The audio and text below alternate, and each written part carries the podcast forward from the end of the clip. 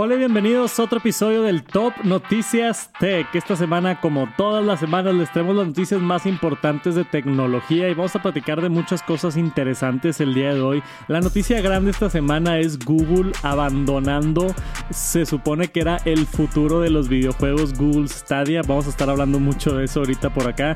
Tenemos información importante de Apple, de Twitter, de Bruce Willis. Bruce Willis. Bruce Willis.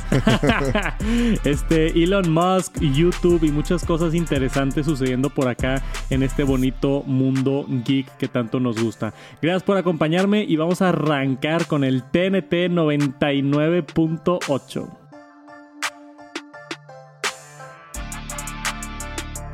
Y como dije, vamos a empezar hablando de Google Stadia, porque esto fue un notición esta semana en el mundo de tecnología. Google Stadia, si les suena, si saben qué es o no, rápidamente, es un servicio de Google que empezó en el 2019. Fue su promesa del futuro de videojuegos. Google, siendo la empresa que es enorme, ha tratado de meterse en muchos ramos y trató de entrar aquí al ramo de videojuegos de una manera importante, con un servicio bastante innovador de jugar videojuegos en la nube. O sea, todo el procesamiento se llama cloud gaming. Todo el procesamiento se hace en la nube y tú juegas en tu casa con un control y nada más necesitas acceso a internet y una pantalla.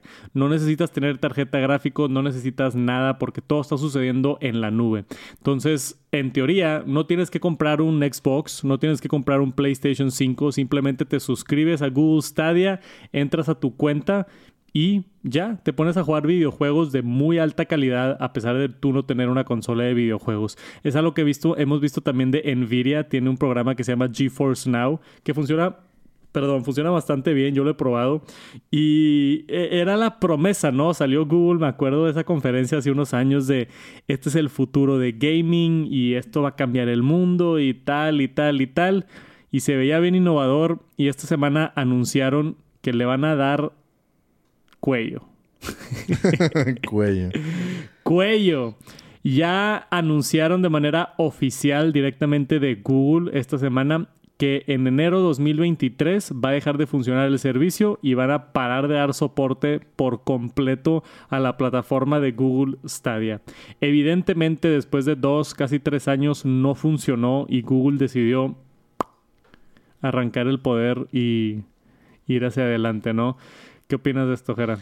Pues digo, me extraña un poquito porque, eh, no sé, siento yo que el servicio de, eh, de, juegos en la nube funciona bien. Bueno, decentemente bien o depende para qué, o sea, que estés jugando, pero yo creo que la gente que es gamer, pues obviamente va a usar una, una consola y la que no tanto, pues a lo mejor lo va a usar en la nube. O sea, por ejemplo, yo hace poquito tuve la experiencia, me, compré el Xbox Series X. Sí. Y estuve jugando, o sea, al tú tener la consola, tú puedes jugar juegos sin descargarlos. Los juegas en la nube. Entonces es más o menos lo mismo que, que lo que es pues jugar, porque también está Xbox Cloud Gaming que puedes jugar en, en una laptop o así, en un iPad y todo. Pero bueno, yo lo jugué directamente en la consola sin tener el juego, lo juegas en la nube, que es lo mismo, básicamente. Entonces, si juegas un, juego, vale la redundancia, tipo Halo, que lo intenté jugar así, pues obviamente es un poquito más lento del reaccionar el control y todo eso, el lag que hay un poquito lento. O sea, para la gente competitiva, para la gente acá super gamer, no es lo ideal. No es lo ideal. O sea, yo me, me, movía y se tardaba un poquito en moverse, o disparaba y se tardaba, obviamente. Y de repente no cargaba muy bien las imágenes, había un poquito ahí de interferencia o pixeleado. Este, pero es una muy buena manera de jugar. O sea, si, tienes ganas de jugar, pues puedes jugar un rato así, o sea, no hay bronca. O juegos un poquito más lentos, que son de misiones o cosas así que no ocupan tanta velocidad, pues puedes jugar perfectamente bien. Yo sí le veía pues potencial a este tipo de, pues, de juegos en la nube. A lo mejor lo que le faltó a Google fue en realidad Google como plataforma donde visualizarlo como tal. O sea, que a lo mejor, la, digo, desconozco ahí el tema si la aplicación estaba en todas las teles o dónde la podías bajar y, usar, pero al menos, digo, mi experiencia con Xbox fue buena para lo que es, ¿verdad? Ya. sí, había aplicación para teles, lo podías bajar en computadoras, el Google Stadia y, y muchas otras cosas, pero sí, definitivamente, pues algo les falló ahí en la ejecución. Un par de detalles que dudo que alguien aquí escuchando tenga Stadia, pero ahí les va un par de detalles por si acaso. Aquí en la nota tenemos, va a haber reembolsos para ciertas cosas, hardware purchases, si compraste un control, si compraste el Founders Edition, Premier Edition, Play and Watch, Google TV Package, o sea, todas estas que vienen aquí en la nota les van a regresar el dinero a estas personas de, hey, eh, una disculpa, no, el, ya, ya no va a operar el servicio y aquí tiene tu dinero de lo que compraste como que físico. Según yo, si tú estabas pagando tu suscripción mensual, eso sí, no te lo regresan. Eso sí, ya como que se acabó, ¿no? Es como si Netflix quiebra y pues ya el siguiente mes nada más ya no pagas y, y ahí está. Em, también lo interesante por acá es que yo vi, no está aquí en esta nota, pero lo vi en Twitter, a un desarrollador bien enojado porque él decía que los desarrolladores se enteraron al mismo tiempo que el público. O sea, que Google no les avisó. Y uno decía, oye, yo tenía un videojuego que estaba desarrollando, que llevo dos años trabajando en él. Tenía, iba a salir también en Google Stadia. La fecha de lanzamiento del juego era noviembre 1. Mm, y anunciaron esta semana que ya no iba a existir Stadia y el vato está como que, pues, pues me dejaron aquí colgado, ¿no? O sea, me gasté todo este dinero en desarrollar este videojuego y todo. Creo que también iba a salir en PC el videojuego, pero que gran parte de la inversión lo, lo adaptaron para Google Stadia y que pues ya no, ya no va a suceder, ¿no? Entonces también tiene muchas implicaciones, no nada más para los, para los consumidores o los que están jugando los videojuegos y utilizando el servicio, sino para los propios desarrolladores de videojuegos que estaban preparando sus juegos para Google Stadia. Es triste ver cómo una empresa sale de un mercado y Google es famoso por hacer esto. O sea, Google es famoso por empezar servicios y luego al año decir, ¿sabes qué? No de que cuello y ya, ni modo. Perdimos un poquito de dinero, pero lo intentamos y ya. Ha pasado así con muchos, muchos servicios. Hay una página en internet que se llama este, What Google Killed o algo así. Y te pone todas las plataformas que Google ha dejado de, existir. Y está larga la lista. Órale, fíjate, no me sabía eso de la página, pero sí me, sí me suena a, a como tus plataformas o servicios que han quitado. Sí me acuerdo también de G Plus o Google Plus, ¿no te acuerdas? Que también era un tipo Facebook. Trataron de hacer, sí, cierto. Trataron de hacer Google Plus, el Facebook de Google, y no funcionó. Este, trataron Google Duo, Google Lingo, Google. Hay un chorro así de, de plataformas y servicios y productos que han hecho que nada más no. Pues qué triste. Sí, está un poquito triste. Entonces, si tienen Stadia o estaban pensando en comprar Stadia ya no existe. Bueno, ya no va a existir en un par de meses, entonces no se le acerquen a esa plataforma. Si quieren probar cloud gaming, creo que la opción de Nvidia está muy buena todavía. GeForce Now lo pueden buscar si les interesa. Esta semana salió el beta de iOS 16.1 que tiene muchos cambios y correcciones de bugs importantes para los que han estado utilizando iOS 16. Creo que va a ser una muy buena actualización, pero se reveló algo más interesante en este beta y es que ahora gente que tiene los AirPods Pro originales, no los nuevos dos, tienen aparentemente acceso a una de las funciones más importantes, que es Adaptive Transparency. Adaptive Transparency, cuando lo anunció Apple, es básicamente en el modo de transparencia de los audífonos. Sí estás escuchando todo tu entorno, pero si detecta un ruido arriba de 85 decibeles, que es típicamente construcción, ruidos grandes, un, un perro ladrando o algo así, lo va a reducir mientras va entrando en tiempo real a tu oreja entonces los micrófonos lo agarran, reducen el sonido y ya te lo mandan un poquito más tenue a tu oído y así no te lastimas los oídos. y así puedes seguir escuchando, por ejemplo, tu música o la persona hablando al lado de ti, que es una función de las funciones más innovadoras que yo he visto Apple hacer en un, un buen rato. Y yo, como todos, pensamos que esto iba a ser exclusivo de los AirPods Pro 2, porque pues suena tan chida la función que es así como que no, pues pues tienes que comprar los nuevos, ¿no? Pero en una movida rara, la verdad, para Apple, se encontró en el 16.1 que los Pro y también los AirPods Max, que tenemos por acá la otra nota, tienen soporte para esto y está funcionando. Se confirmó, varios usuarios ya lo probaron. Funciona Adaptive Transparency en los AirPods Max y en los AirPods Pro originales. Entonces, esto para mí es algo increíble. si tú compraste unos audífonos hace dos años, los AirPods Max, por ejemplo, o los AirPods Pro originales, y hasta ahorita, dos, tres años después, Apple saca una actualización de software y te agrega una funcionalidad tan importante como esa a tus audífonos, es algo impresionante para mí. Y la gente decía, no, qué estupidez que mis audífonos se actualizan, yo no quiero que se estén actualizando y la madre. y aquí hay un buen ejemplo de por eso está padre que se actualicen tus productos, porque te pueden dar funciones nuevas. Claramente esto es algo de software que Apple pudo hacer con el procesador.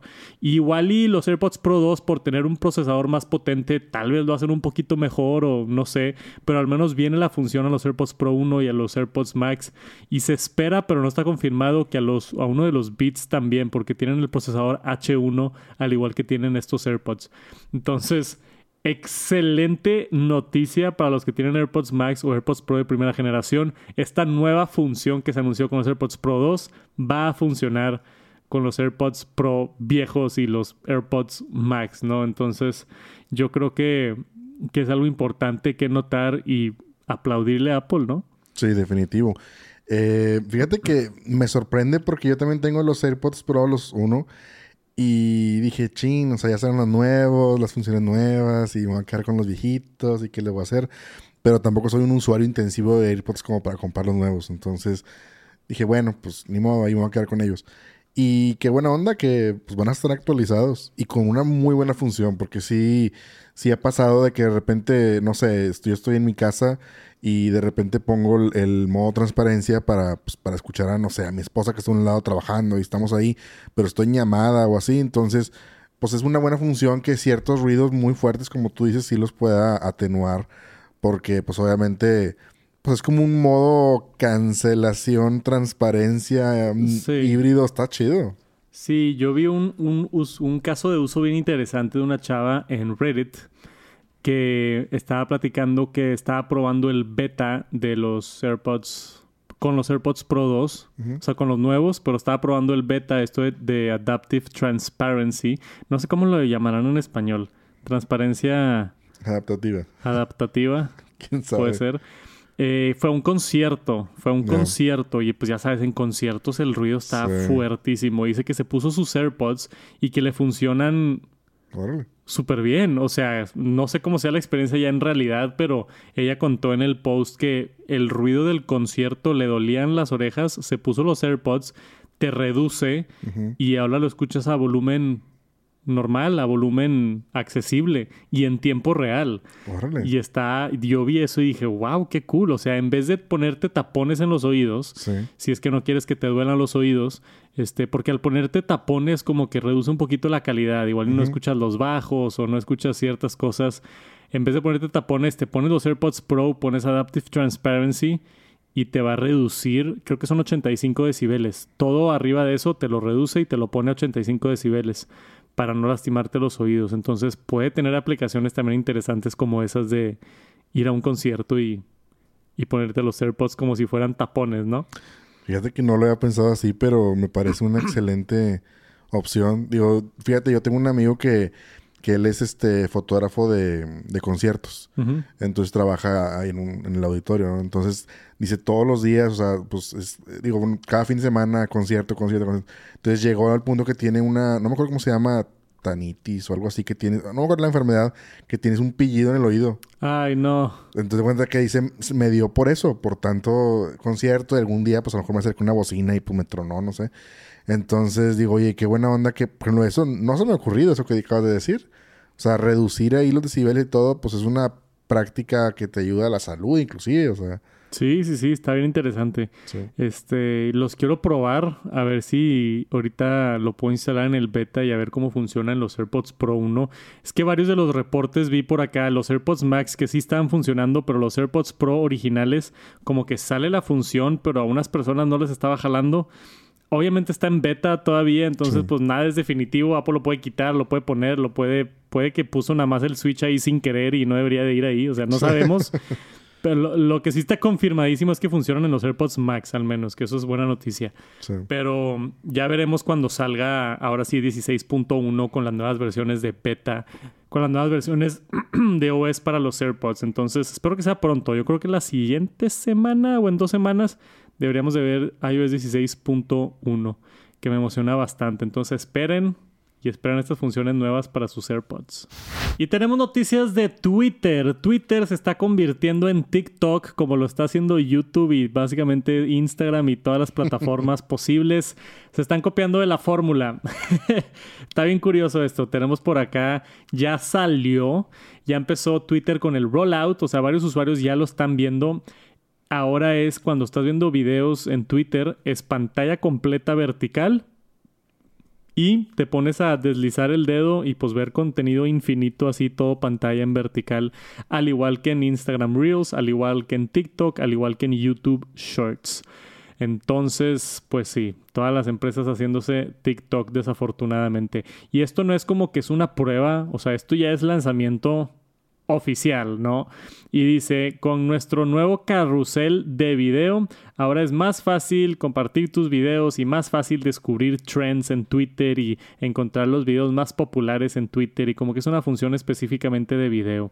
Ahora, esto no va a reemplazar completamente el, el feed de Twitter, eso va a seguir siendo igual. Yo creo que esto es al igual que en Instagram, cuando entras a un video como que ya entras al feed y ahí ya te empieza a alimentar videos así de, del algoritmo o videos que te puedan interesar.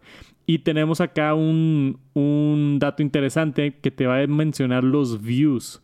Que eso está interesante también y nunca lo hemos tenido en Twitter.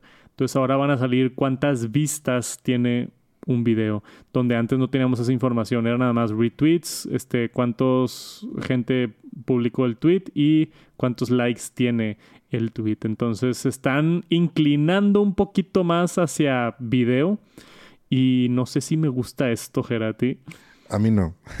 A ti definitivamente no. ya sabes, como siempre soy bien tajante, pero no, no me gusta. O sea, es que, no sé, como que todo el mundo se quiera copiar de la idea del vertical. O sea, Digo, obviamente en cuanto a video, producción y la lógica de tener un teléfono vertical, pues el video debe ser vertical.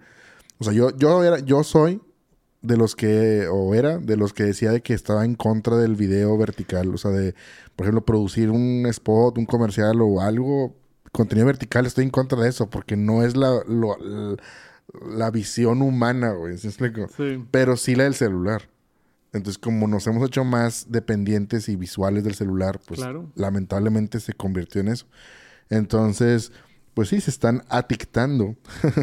pero, pero sí no me gusta tanto así como que, digo, menos en Twitter de, de hacer el swipe, así como que, pues no, a mí me gusta ver el feed ordenado.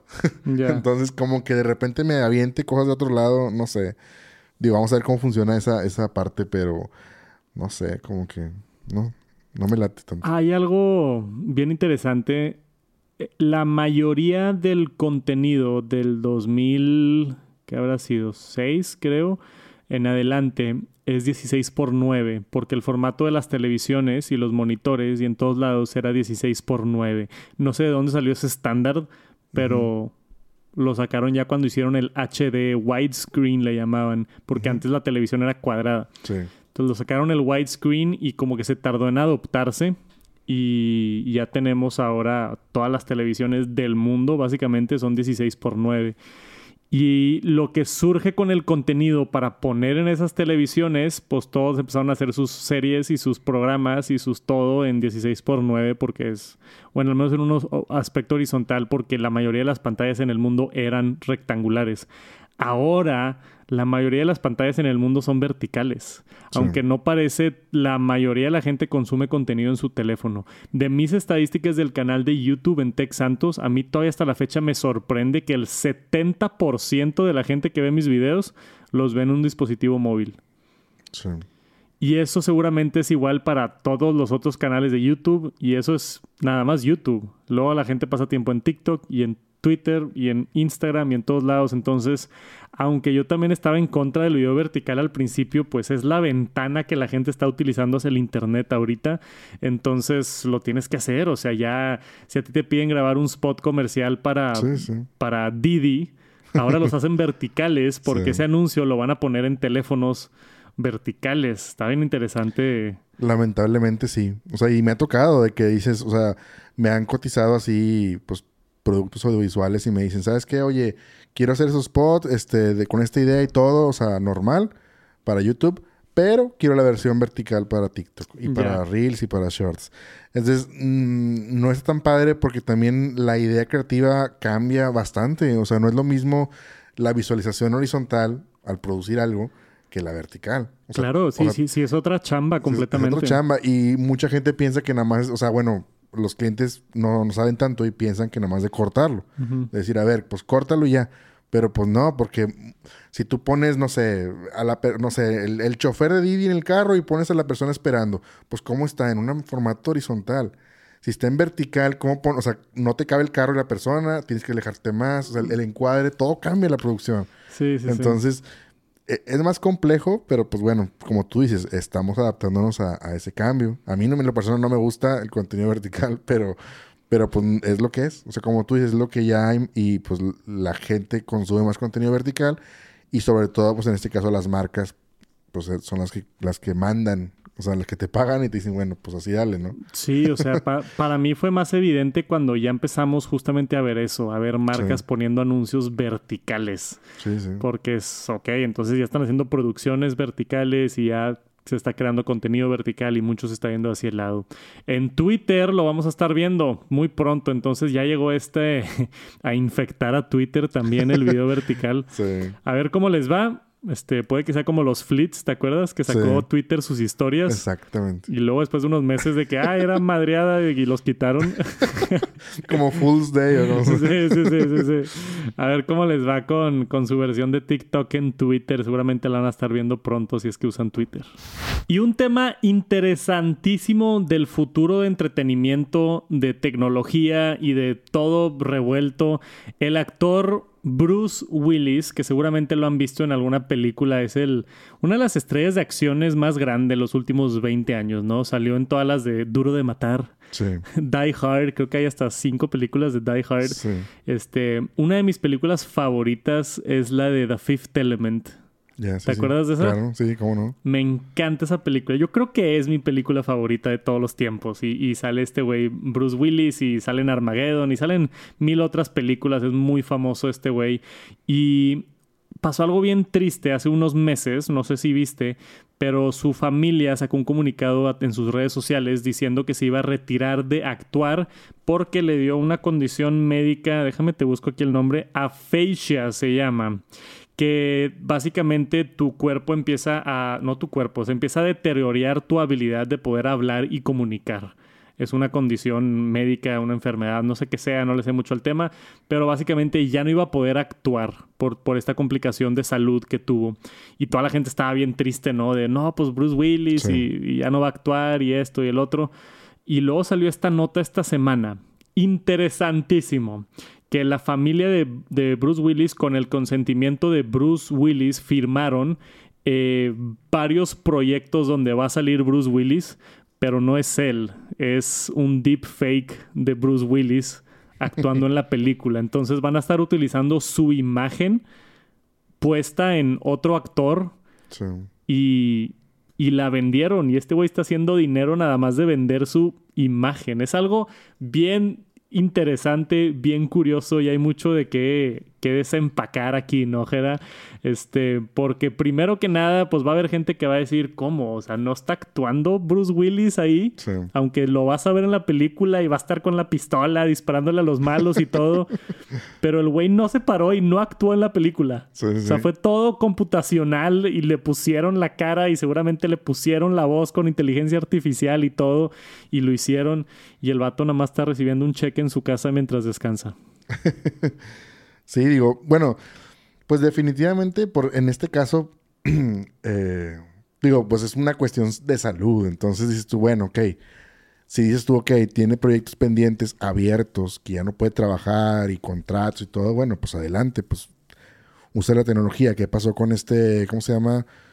Ay, no me acuerdo, de Rápido y Furioso, cuando falleció. Pues ah, terminaron la película con el hermano y le cambiaron la cara. Entonces digo, es válido Pero yo siento que es bajo una circunstancia, pues un extremo, ¿no? ¿Por qué? Porque dices tú, ok, va a vivir de las regalías de su imagen, pero ¿qué impide a todos hacer lo mismo? O sea, la gente, también los actores van a decir, ah, oye, ¿sabes qué? Ya no quiero actuar. que ya, sí. este, Will Smith también, yo ya no quiero actuar.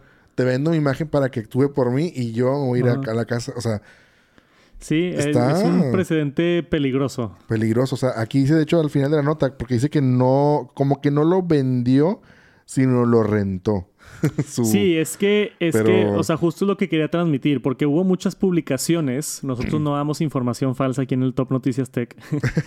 hubo muchas, muchos que yo vi de que, este, eh, Bruce Willis vende su imagen Vende, por sí. completo Sí, y sí. vende su alma, básicamente Ajá. así. Y no es en realidad, o sea, lo contrataron para varios proyectos contrataron a la versión digital de Bruce Willis para varios proyectos, pero no vendió por completo así toda su imagen, así tal cual de haz lo que tú quieras con el con mi imagen, ¿verdad? O sea, todavía está en tienen que aprobar los proyectos y dónde va a salir y cuál y el otro, porque eso estaría todavía un extremo más intenso de te vendo toda mi imagen y se va a sentar un, un- un focus group o algo así de marketing y van a empezar a hablar y van a hacer una película y ah, us- us- ¿a, qué, a qué actor quieres? Y a- aquí tengo en un, en un USB. disco duro, en un USB. tengo en un disco duro a Bruce Willis. Podemos meter a Bruce Willis en la película para que sea el actor principal. Ah, jalo. ¿Quién tiene los derechos de Bruce Willis? No, pues esta empresa. Bueno, les pagamos a ellos, nos prestan a Bruce Willis, les prestan el USB, lo conectan, ponen a Bruce Willis en su película y ya está. ¿No? Sí. O sea, no, no estamos a ese nivel todavía, pero sí es algo importante que haya vendido varios proyectos a través de su versión digital. Y todo esto este, está, está, ah, bueno, a mí se me hace fascinante, ¿no? Aquí en la nota tenemos un video de un anuncio donde ya utilizaron esta tecnología. Esto no es Bruce Willis en este anuncio, esto es el, la versión digital de Bruce Willis. Ve lo bien que se ve, güey. Sí. Y hasta se ve más joven sí, sí. se, se ve más joven ahí. Entonces, esto no está Bruce Willis ahí actuando. Esto es completamente inteligencia artificial y deep fakes y lo que tú quieras. Y es impresionante verlo ya funcionando porque no te das cuenta, básicamente. No, y aparte, yo creo que, como te digo, a lo mejor causas de fuerza mayor como ese tema de que, oye, pues ya no está la persona, falleció, se enfermó, lo que tú quieras, bueno, ok. Pero también, no sé, un caso válido tal vez en la película, si se requiere, pues lo puedes hacer más joven y eso de que, oye, sí, eso lo han hecho eso es veces. normal, o sea, Sí. pero ya el hecho de que, oye, ya es, va a actuar como tal persona de, de la misma edad y todo, pero no va a ser él, pues ya ni siquiera es él, sus facciones, bueno, pues sí, ya no va a ser ni siquiera su voz real, o sea, no sé, como que ah, siento yo que pues, menos a la gente amante del cine le va a gustar, porque va a decir, oye, yo quiero ver las películas de este actor y quiero verlo, eh, ¿cómo se dice? Verlo crecer, verlo, este, pues envejecer, o sea, decir cómo Sí. va evolucionando su, pues sí, su, su manera de actuar y todo, y en este caso, pues ya no va a ser, porque es un digital. O sea, pudiéramos llegar a un futuro donde veamos películas y en los créditos, en vez de que salga Bruce Willis, va a salir de que Digital Bruce Willis. Sí, qué loco. O sea, entonces ya va a haber gente más de que no, yo solo veo películas este, con, con actuación análoga. Sí, originales. Con que- actuación de verdad, no nada de esas babosadas digitales Sí. y la madre. Que, pues por ejemplo, sucedió cuando la música se fue de, de viniles y de cassettes a, a CDs. Había Sí. mucha crítica, mucha gente que decía, no, eso no es música de verdad, y, y está digital y, le quitas el alma y muchas cosas así, ¿no? Entonces nos estamos asustando con esto porque es muy nuevo para nosotros, pero pues puede ser el futuro, ¿no? Este, y ahora deja tú Bruce Willis, que él ya es famoso y tiene su branding y todo, o alguien como Will Smith o Adam Sandler o Brad Pitt o lo que tú quieras.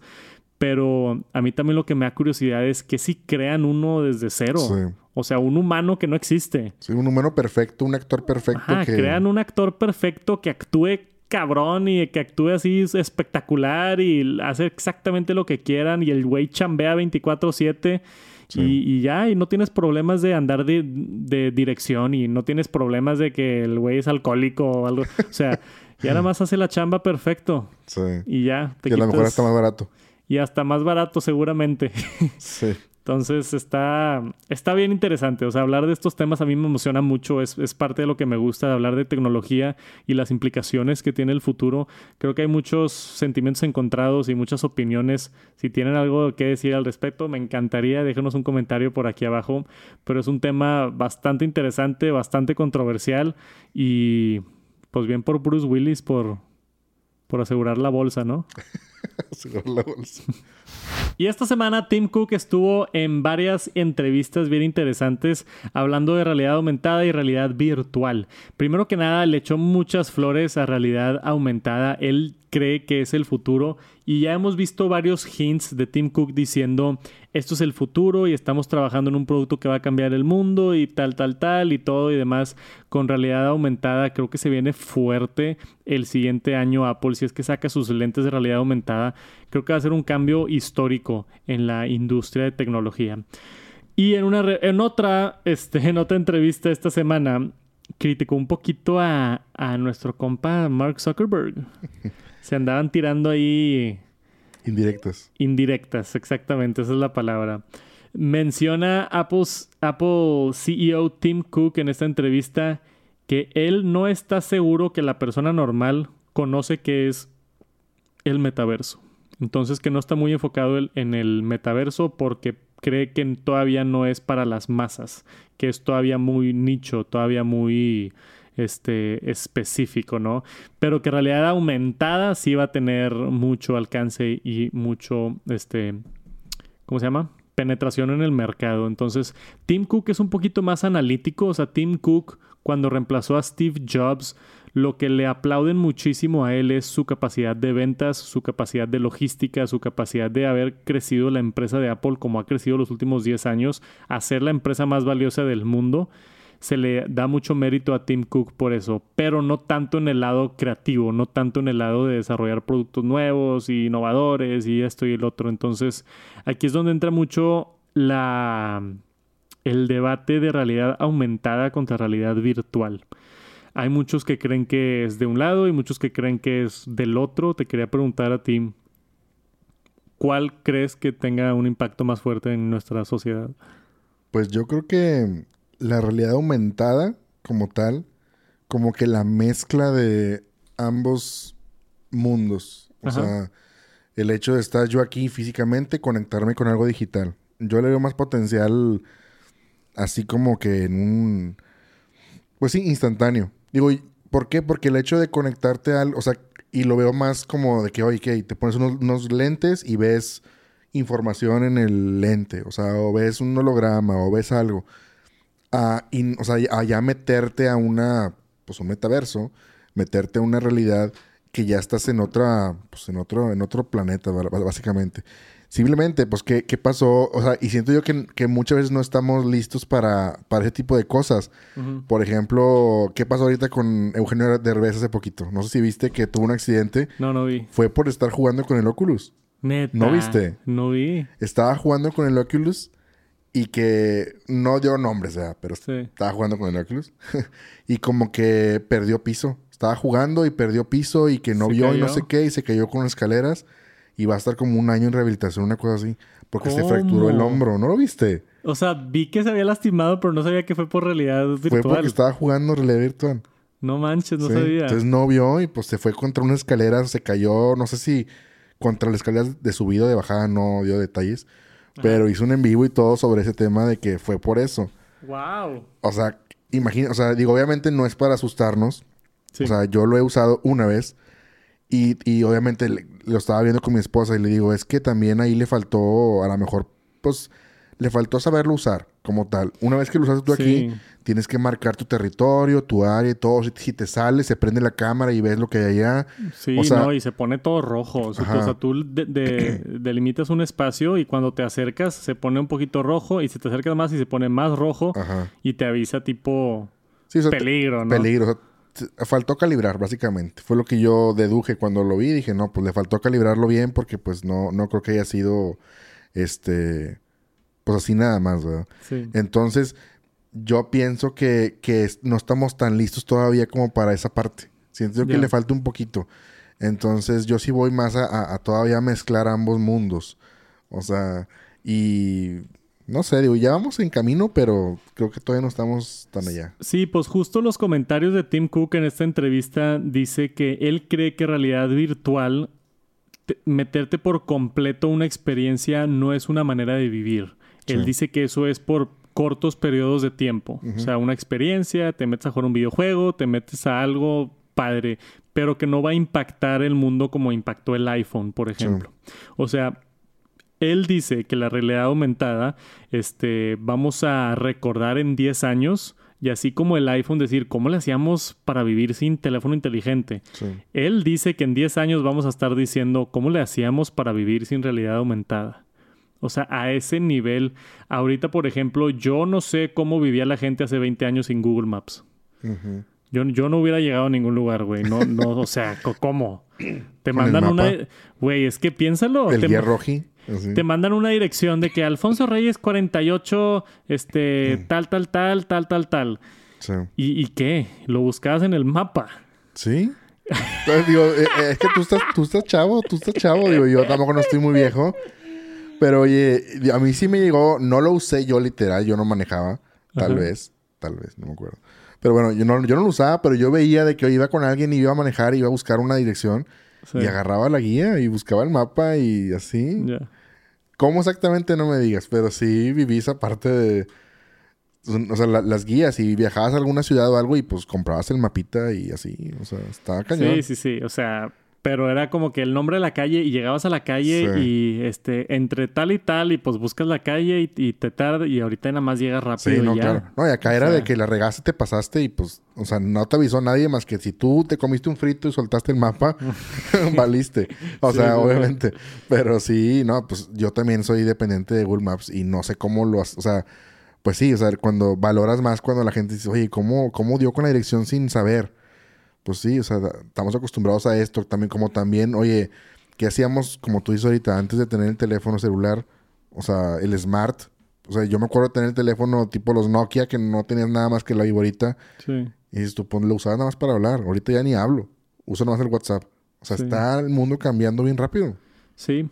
Y, y pues según Tim Cook, en 10 años su realidad aumentada va a tomar ese lugar o va a como penetrar ese mercado a las masas. No va a ser algo nicho así de, hey, quiero meterme a jugar Halo en el mundo virtual, sino va a ser algo que se va a integrar a nuestras vidas y vamos a preguntarnos cómo vivíamos sin realidad aumentada.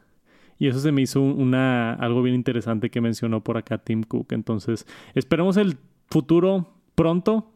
Está raro decir el futuro pronto, pero yo estoy emocionado de realidad aumentada. He estado esperando, bueno, yo que me dedico a hacer reseñas de productos de tecnología y teléfonos y audífonos y computadoras y demás, creo que no hemos tenido un producto nuevo así diferente en mucho tiempo.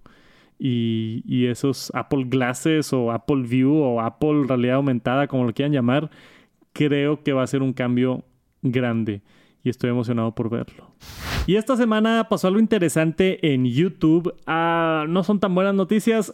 Siempre tenemos experimentos de YouTube, o sea, empiezan a intentar cosas con ciertos usuarios y estas funciones nuevas a veces se quedan y a veces no. Y así es como hacen los experimentos con ciertos usuarios. Pero se notó esta semana, tenemos por acá la fotografía, un usuario que entró a darle 4K en un video de YouTube y salió esto había un letrerito abajo que decía premium.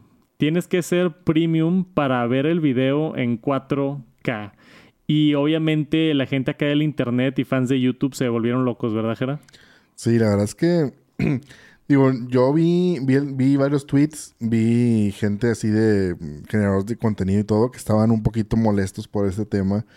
Que yo creo que Digo, esperemos que sea solamente una prueba por alguna razón de algo que no vaya a suceder, porque no se me hace como justo la calidad en, sobre todo en contenido que de alguna manera es gratuito. Porque a lo mejor yo creo que si dices, oye, es Netflix, es Disney, es Amazon Prime, lo que tú quieras, pues bueno, si quieres mejor calidad, pues, pues paga, ¿no? Tal vez. Pero yo siento que ya el estándar es el 4K y que te lo limiten en una plataforma tipo YouTube pues no le veo sentido. O sea, sí, yo tampoco. Porque, bueno, todos los videos de Tech Santos los grabamos en 4K, están en 4K y sé que hay, no son muchos, pero mucha gente los ve en la, en la tele y, eh, o en dispositivos o monitores 4K y así. O sea, mucho del argumento que yo vi es que la mayoría de la gente ve YouTube en el teléfono. No hay ningún teléfono con pantalla 4K.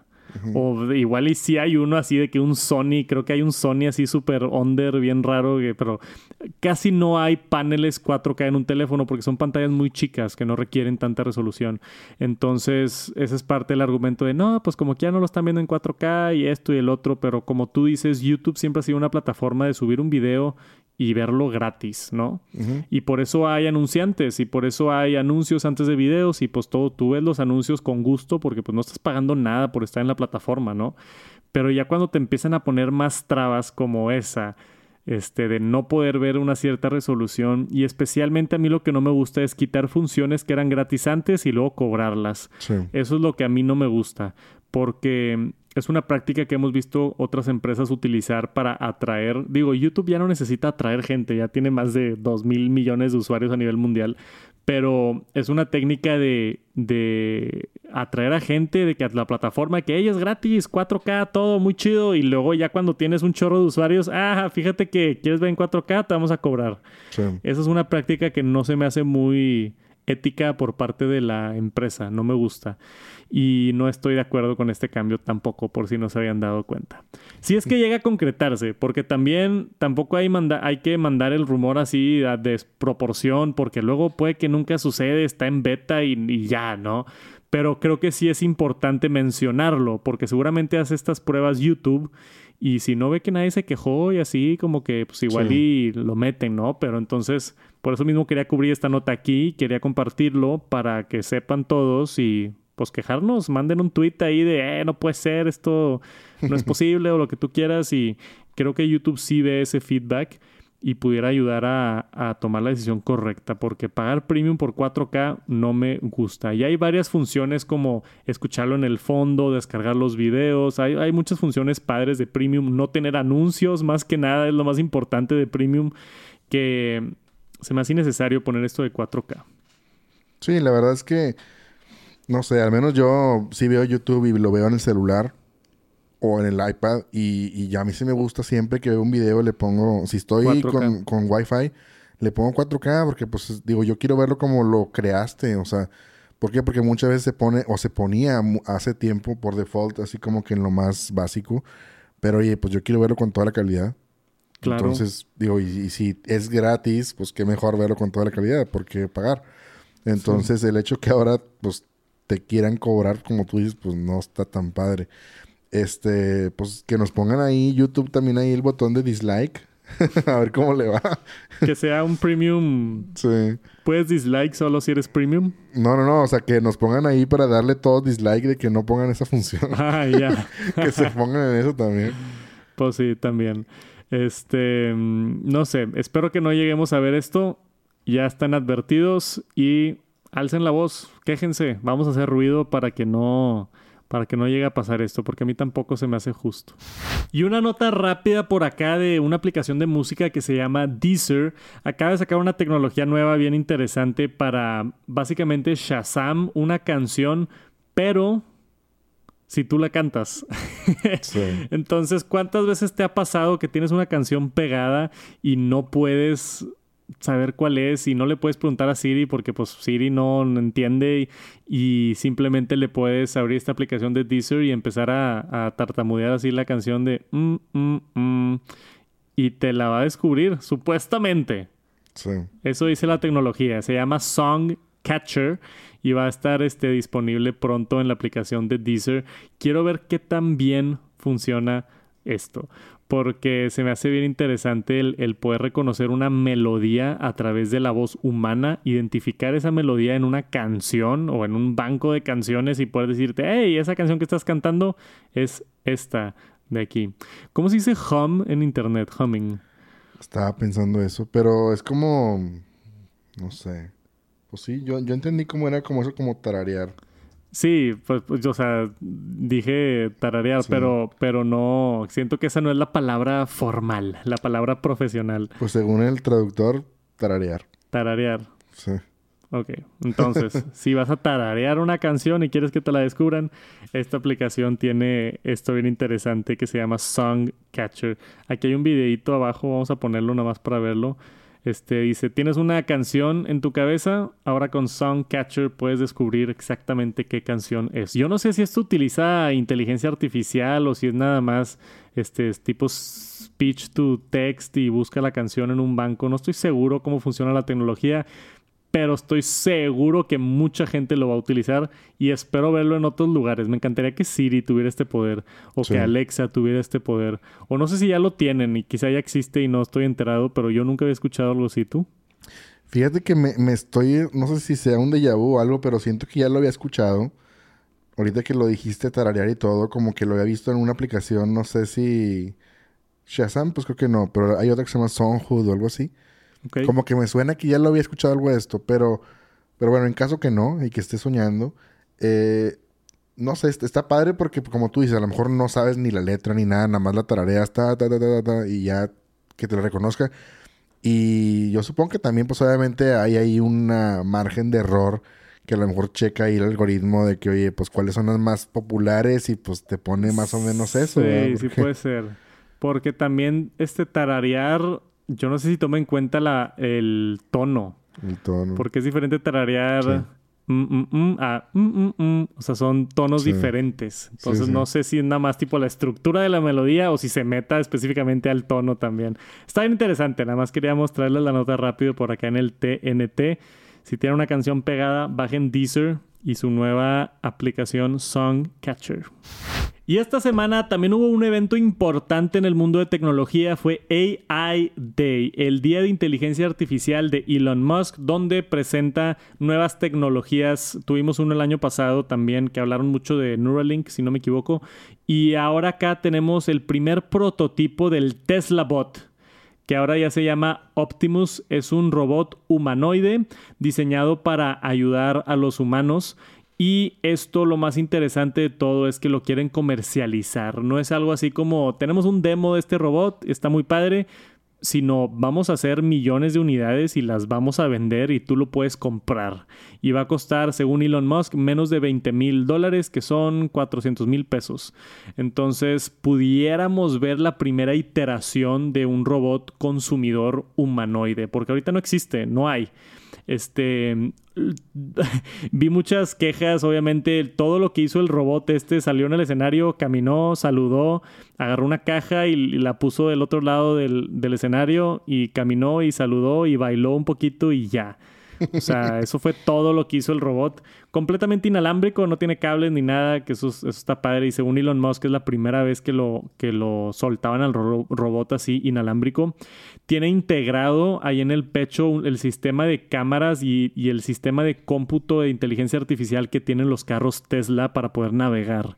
Entonces, que así es como puede caminar y no chocar y este supuestamente el robot el robotcito este de Tesla que se llama Optimus. Que también está curioso el nombre Optimus, ¿no? De Transformers. Sí, qué, casualidad. Y, y se me, a mí me, parece mucho, así como me recordó iRobot de Will Smith. Al, iRobot, sí. Pero igual, güey. O sea, una empresa millonaria que, vende un robot que para ayudar a la gente. Hasta la figura se parece. Sí, sí, hay muchos paralelos con un mundo apocalíptico pronto donde los robots, este... Oye, hazme un sándwich y el robot te dice no. No. Y se pone rojo el foquito. Sí, y... agarra un cuchillo y te dice, tú eres una amenaza para la humanidad. Sí, sí. sí, no, ahí es donde nos metemos en problemas. Este, según Elon Musk, que no pasa nada y que todo está bien y que los robots no se van a ir contra nosotros, pero, pero, pero. Sí, hay que, hay que verlo. Hagan más pruebas, por favor. Eh, supuestamente este robot está cerca de producción, es un prototipo que todavía no terminan. Pero según Elon Musk, que por ahí del 2023 deben acabar con esto y que lo pudieran empezar a vender a finales o en el 2024. Pero también Elon Musk, siempre que dice fechas... Sí. Es lo que te iba a decir. Primero que terminen la Cybertruck. Sí, que no han sacado, ¿verdad? Sí. Siempre dice fechas y promesas y la neta no. O sea, el güey no... No le atina al, al... O no sé si es nomás para crear hype o algo así, pero No sé, está interesante.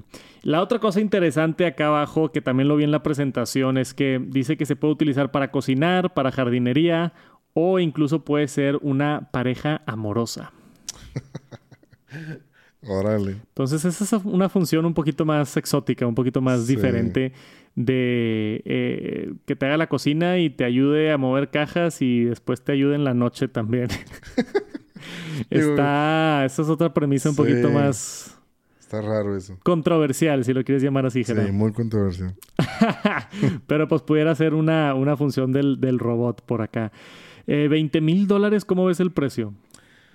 Pues digo, suena, pues, suena costoso, pero pues digo, no sé, la tecnología que trae y todo, pues igual y pues igual y lo vale, ¿verdad? Pues obviamente, pero... Sí, sí. Pero pues yo digo... la tecnología de un carro, pues... Sí, pero pues yo digo, si lo que quiere es ser dinero, yo, como tú dices, yo, yo le voy más a que quiere como que mantener las acciones vigentes arriba, cada cierto tiempo eh, aventar un producto nuevo, novedoso para que se venda. O sea, fue la Cybertruck hace meses, hace años, no sé. Sí. Y ahorita el Tesla Bot, entonces está manteniendo como que la novedad en la empresa, pero no está sacando nada. Ya. yo mejor diría, ¿sabes qué? A ver, estoy vendiendo carros, son populares, mejor vende más carros y a lo mejor baja costos y que se vendan más carros. Yo preferiría un carro, digo, obviamente no tengo un Tesla, pero si lo tuviera, pues yo preferiría tener, si tuviera el dinero, preferiría un Tesla a, comparado con un Rebot, ¿verdad? Pues claro. Entonces, pues bueno. Yo, a, mí lo que más me interesa de esto es, ¿vamos a llegar a eso o no? ¿Se va a normalizar eso o no? O sea, vamos a decir, igual y no sale en el finales de 2023, como dice Elon Musk, pero ponle tú 2025. Está a la venta este robot y lo empieza a comprar gente para que les ayude en la casa con, con tareas este, cotidianas y cocinar y lo que tú quieras. ¿Tú crees que en 30, 40, 50 años sea normal tener un robot en tu casa? Pues yo que sí, ¿no? O sea, al menos para cosas así básicas. Yo sí lo veo así cocinando, haciendo cositas así básicas y... Va a estar interesante eso. Eso también me, me emociona mucho. Digo, para hacer concreto, ya tenemos robots en nuestras casas. La rumba que se mueve alrededor de tu casa y limpia el piso es un robot. No se ve como un humano, pero es un robot que limpia tu casa. O sea, ya estamos en ese punto. Tú tienes un robot en tu casa que te cierra las cortinas cuando le preguntas a Alexa. Tienes un robot en tu casa que mide la temperatura y ajusta la temperatura en el, en el mini split. O sea, ya tenemos muchos robots en nuestra casa pero no tenemos un robot humanoide, o sea, que agarre así la forma de un humano y que, esté caminando alrededor de tu casa y que te cuente chistes o algo. Que te pueda matar, que te pueda... Te pueda matar, que, te, pueda satisfacer en la cama también. o sea, hay muchas dudas ahí que, que surgen de, de esto, pero va a estar interesante. También para mí es importante ver que ya lo anunció, entonces ya lo trajo a existencia. Aunque no jale el robot, el hecho de que lo haya anunciado Elon Musk, pues ya es nota. Estamos hablando de, esto aquí en el TNT, fue nota grande esta semana en tecnología y yo creo que faltan unos años para verlo ya concreto en casas. Pero si ya lo anunció, yo creo que sí va a suceder. O sea, ya, ya no puedes decir así de que, nah, eso no va a suceder. No, pues va a pasar. Sí. O sea, no sé si este año, el que sigue o en dos, pero vamos a tener robots humanoides caminando alrededor de nuestras casas y va a estar bien interesante ver ese futuro. Y esta semana también algo bien interesante que surgió, bueno, técnicamente fue la semana pasada, porque esto pasó después de que grabamos el TNT de la semana pasada, ¿te acuerdas? justamente después. Sí, que te dije, es una nota importante y la quiero, quiero platicar de eso. Eh, Mr. Who's the Boss sacó un video de un problema con las baterías de Samsung. Si recuerdan, hubo una controversia muy grande en el Samsung Note 7, que fue el que explotaba. Tenía un problema en la batería y, llegó al grado donde no podía subir un Samsung al avión porque era tema y o sea, fue una noticia muy grande en el mundo de tecnología y descubrieron que había un error que del diseño del teléfono que estaba perforando la batería y haciéndolos que exploten. Lo corrigieron y ya no han explotado los teléfonos de Samsung desde entonces, pero pero Este, hay un dilema por acá que sacó Mr. Who's the Boss. Vayan a ver el video, está muy bueno. Él está en una situación peculiar que están muchos tech youtubers que tienen muchos teléfonos viejos, tienen muchos teléfonos sin usarse. Él tiene una pared grandísima de teléfonos, la podemos ver aquí, es esta de aquí. O sea, ve la cantidad de teléfonos que tiene este cuate. Y déjame le pongo pausa acá al principio para que veas. Esa pared es de puros teléfonos inteligentes. Y él dice que checó toda la pared y encontró que solamente los dispositivos de Samsung la batería estaba explotada y que todos los demás no estaban explotados. Y se puso a investigar el tema y habló con Marqués y habló con muchos de los youtubers y checaron sus teléfonos y todos encontraron que los de Samsung están explotados y los de otras marcas no. Entonces él dijo, oye, pues hay algo curioso aquí sucediendo. Y otro de los youtubers dijo, mira, yo también chequé los míos y también tengo un LG que explotó y también tengo un Sony que explotó y pues varios de Samsung, ¿no? Entonces no es un problema específicamente de Samsung le puede pasar a cualquier teléfono que la batería si no tiene uso se llegue a inflar o llegue a, explotar. Este, no es una explosión así de boom y se quema tu casa, ¿no? Es se infla la batería y, levanta un poquito la tapa de atrás por, por levantarse la batería. Y en todos estos casos son de teléfonos que no tienen uso, o sea, que están completamente descargados y lo pones en un cajón y lo dejas ahí cuatro años y le pasa eso. No es con teléfonos nuevos. El más reciente que tenía era un Fold 2, creo, de hace dos años, que ese sí está un poquito más reciente, pero no estaba utilizando la batería de manera adecuada. O sea, no lo estaba cargando y los ciclos y todo. O sea, lo dejó en un cajón ahí básicamente y sucedió eso. Que no debería de pasar tampoco, no es excusa, pero por eso este problema no lo ha visto gente normal como tú y yo, porque no tenemos teléfonos guardados. Bueno, yo sí ya estoy empezando a tener bastantes, pero, pero una, persona no tiene 20 teléfonos guardados, ¿no? Igual y hay, hay un, no sé, un índice de que la batería fracasa el 10% de las veces. Y si tú nomás tienes un teléfono a cada cuatro años, pues nunca vas a ver eso. Pero si tienes 50 teléfonos durante cinco años, pues sí te van a tocar un par donde se va a expandir la batería. Aún así, es un problema interesante porque aunque puede pasar en cualquier teléfono, se ha encontrado a través de este güey y de otros youtubers que sucede más en teléfonos Samsung. O sea, hay una, un mayor porcentaje de probabilidad en teléfonos Samsung. Entonces, él le pide a Samsung que investigue los, los productos y bla, bla, bla, ya sabes.